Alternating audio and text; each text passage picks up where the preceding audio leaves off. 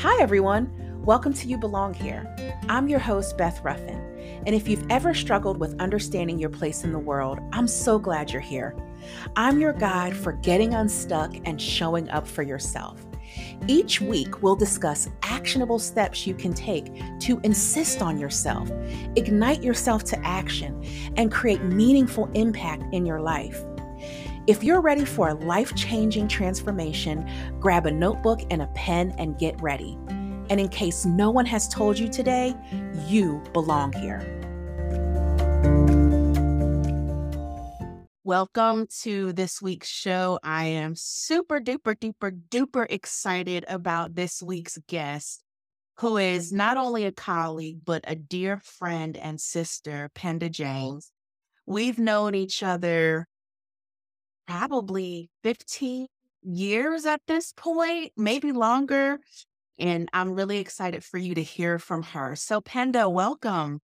Thank you. I'm so happy to be here. Yay. Penda, can you talk to the folks and give them a little bit about you? What do you do? Who do you serve? How do you help?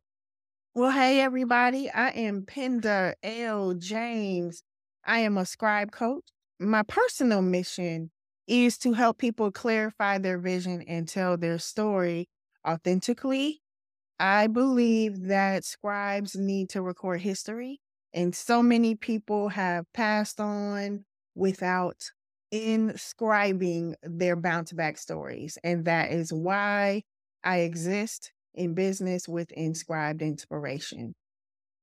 And I love that because oftentimes we may think that our story doesn't need telling, right? Like, who cares about my story? Who wants to hear from me? But yeah. why is that a wrong assumption? I think that comes for, with a level of lack of confidence in our purpose and in the depth of who we are as people. And we believe that what is being thought about us or written about us is not necessary because we don't believe in how great we are. Mm, I love that. Yeah, we don't believe in our greatness, and we all have greatness inside of us. Is that a true statement? Yes, absolutely. I think that's one of my gifts is that helping others see the gifts and the greatness that is inside of them, mm. helping to pull that out. You know, it's so much easier to see in someone else than to see in yourself. I agree. And I can attest to what you're saying because you have coached me and some of the things, your insight into how I was looking at myself and how I didn't always show up in the world because I didn't think I belonged is true. And even though it's easy for me to pull it out of other people, I think surrounding ourselves with others who pull greatness out of us is important. Absolutely. So I want to dive in because you just said something really important is that you didn't feel like you belonged. In context, at the time when I didn't feel like I belonged, it was because I was in a position of leadership in a church where the majority of the church members didn't see me as the label that was put on me. And I didn't fit the standard that they had created for the person in that role. But I am the standard of who God created me in that mm-hmm. role. And so trying to balance all these other people's opinions of me made me feel like I didn't belong, which was not my truth. It was that our vision of leadership didn't match. And we didn't take the time to really get to know each other to unpack that vision. And what you said is the foundation of self inclusion, right? Because oftentimes we are waiting around for others to include us instead of fostering belonging for ourselves. And that's, yes. that's really the basis of self inclusion. So I want to hear from you. You know, we have the three components that we talk about. Mm. First is insist. So I want to hear from you. How do people insist on their own belonging? Okay. I took notes so that I could be prepared for this question. There are four ways that I kind of considered when I was really ruminating on this question. How do you insist on your own success? First, you have to clarify and have clarity about what success measurements are for you. When you do that, part of how you get that clarity is by writing it down. It's by listening to the people in your life. It's by thinking about when you felt like you were your best self operating in your zone of genius. Secondly, you have to set boundaries and stay focused. So if you're working on a project, you set the boundary. Okay, I'm working from 8 a.m. to 10 a.m. I'm not answering my phone. I'm not doing anything. You're setting boundaries so that you can be in that moment. And which leads me to the third one, which is get into the bubble. And being in the bubble is that eight to 10, I'm only compartmentalizing and I'm doing what I said I'm doing for this particular moment. And you're working with intention. And the last way to insist on your own success is really to give it to God. When you get into the place where you are understanding who God created you to be, and that you do have purpose, you do have greatness in you, you are worthy, you do belong here, then there's nothing that no one can say, believe, do, or think about you that will prevent you from walking in the authority of the success that you are guaranteed because God said. Amen. Doesn't mean it's not going to come without work. You still have to put in the work to get there. But those are the four ways I thought. I love that. And really, that last point, give it to God, right? That is so much in itself because the fact that you are here as a person mm-hmm. means that you have a mission, that you have a purpose, that there is something that you are to do on this earth. And it means that you are worthy of belonging, of love, right? Belonging of that place that you have. But I love the intentionality of what you've said around insist. And that's with a lot of this work. You're not going to accidentally just start to feel like you belong. You have to put some work into it. And it's both mindset as well as work. So I love what you're saying about what does success mean to you?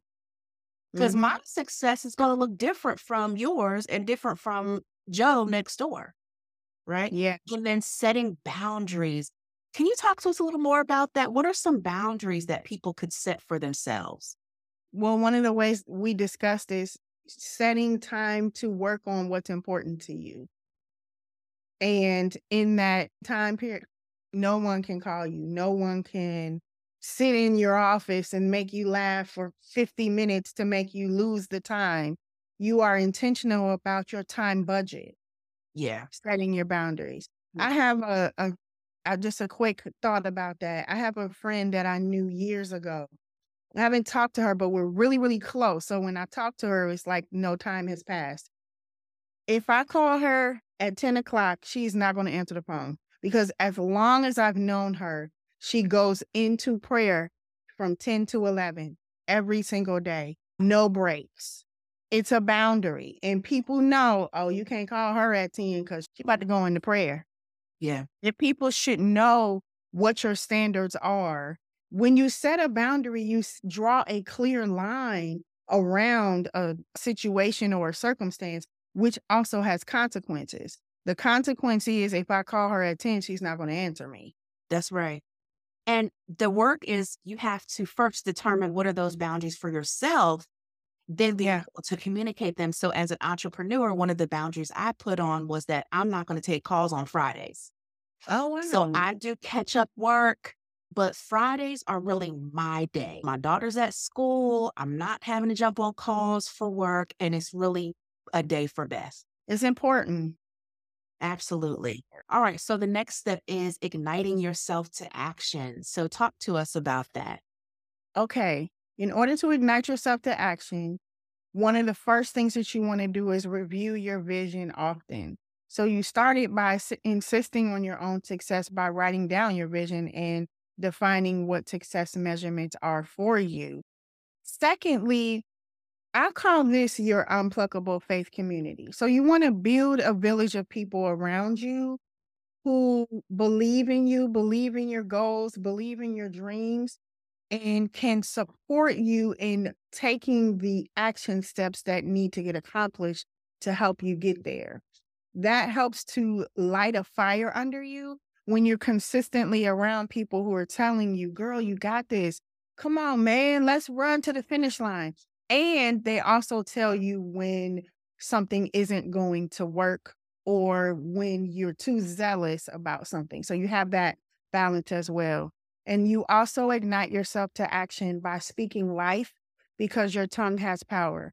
An example that I want to give about that is I follow a young guy on TikTok. I just got onto TikTok, so I don't know how it works or anything, but I follow a young guy who just started a restaurant and he's trying to get the attention of a social media influencer to try his food. And his hashtag, he put hashtag struggling business owner.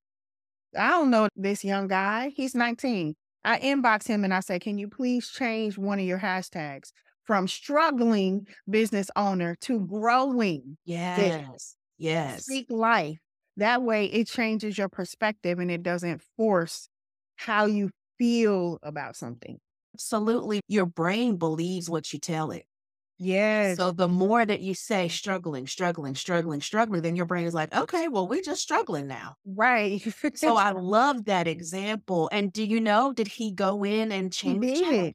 Amazing. Amazing. I love that. So let's talk about what you for Ignite reviewing your vision often. This is a good one because in the beginning of the year or the end of the year, we'll have these vision board parties and we'll do visions. But then do we go back to it? And so for you all listening, you can't see this, but I see that Penda has her vision board behind her. And I have mine hanging up in the office as well, where I can see it and look at it every day.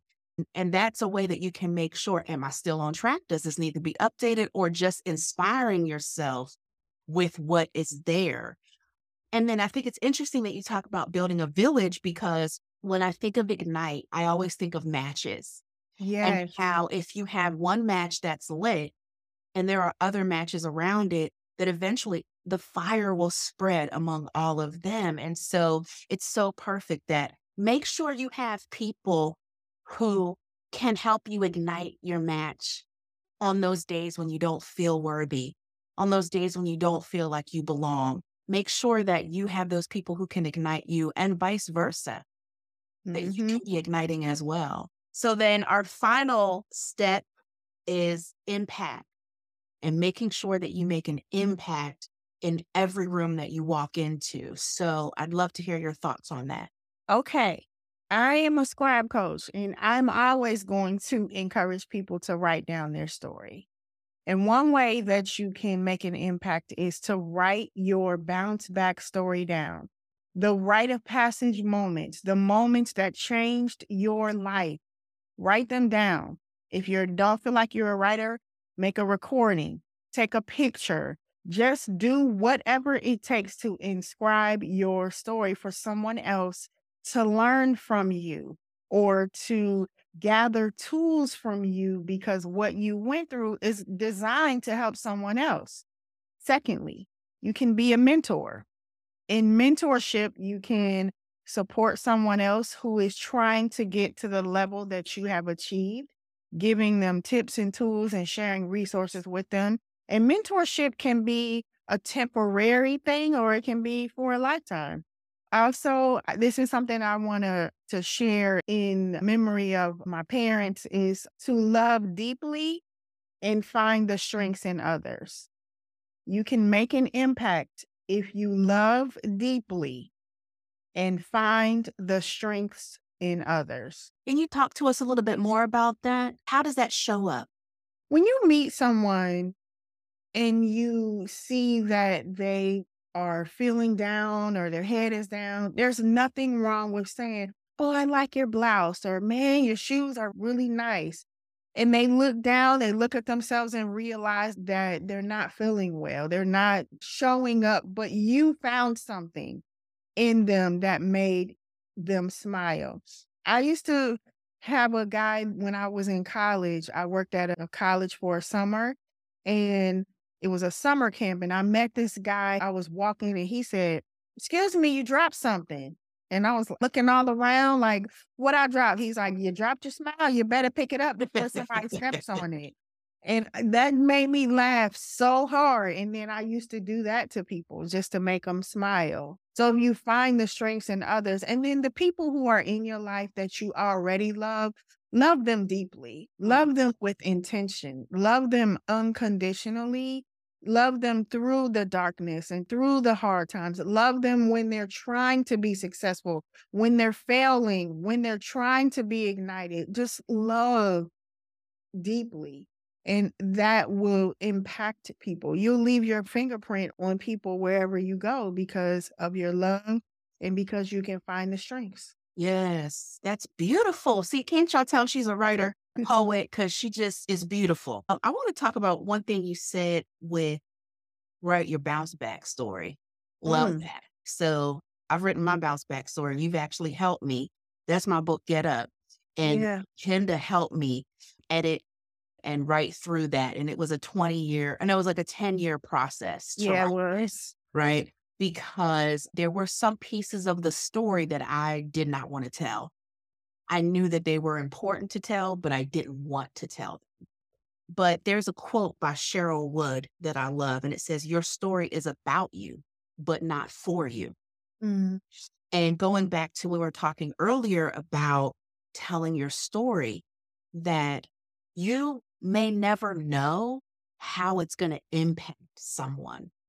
I wrote my first book, Get Up. Well, we published it, I think it was 2018 or yeah. 19. And I just two weeks ago received an inbox from someone who made a major life change in their life based on reading that book. Wow. And I had a moment because I couldn't believe that it had made that much of an impact. But what if I never wrote that book? What if that person never received that inspiration to make a change in their own life? We're fortunate when we hear about the impact we make, but a lot of times we'll never know. I love what you say about love deeply, find the strength that you may never know how you touch someone, but that doesn't mean that you're not impacting them. And I think to your point, Beth, I think it is also important to make an impact for us to tell people when they make an impact on us. In church, I did hear sometimes people with spiritual gifts, they'll share their gifts, or, you know, maybe it's a song or someone will get a word of wisdom. And if no one ever comes back to them to say, you know what, that was really powerful what you did, and that song really touched me, they are not always confirmed personally. So sometimes people need words of affirmation, and sometimes people need that confirmation that God is using them too. That's right. So we can make an impact both ways. I'm so grateful that that person did come back and tell you that you made an impact because they changed their life. Yeah, absolutely. That's and powerful. It is, it is powerful and it helps push you to keep going to say, I do belong here. Yes. This is so good. I love it. So, again, just to recap what you've talked about, you've talked about telling your story authentically by clarifying your boundaries and setting those boundaries, right? Giving, giving it to God, being intentional, making sure that you're not only writing your vision, but reviewing it, having a village behind you who believes in you, speaking life to yourself, changing the hashtags, making sure that you are scribing and keeping yeah. track of your story. And then how are you using your story to help others, whether it's through mentorship or just through personal love and strength into others? Yes. Such great advice. Penda, tell us where can people find you if they want to know more, connect with you, give us all the details. I would love to connect with you. You can find me on my website, inscribed inspiration.com or pendaljames.com. I am on Instagram at penscribed. I'm back on Facebook, so you can find me there at Scribe Coach. And I'm just all over. Tell me what you're writing. Tell me how you are bouncing back because I love to hear those get up stories.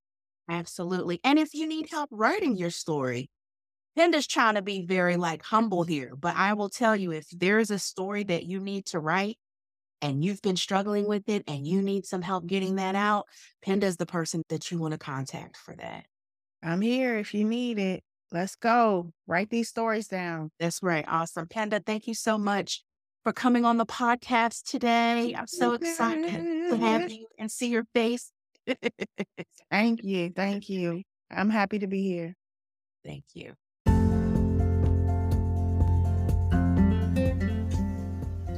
You Belong Here with Beth Ruffin is a production of the Everyday Inclusionist and can be found wherever you listen to podcasts. Please follow, subscribe, share, and leave a review. Check out the show notes for this week's journal page.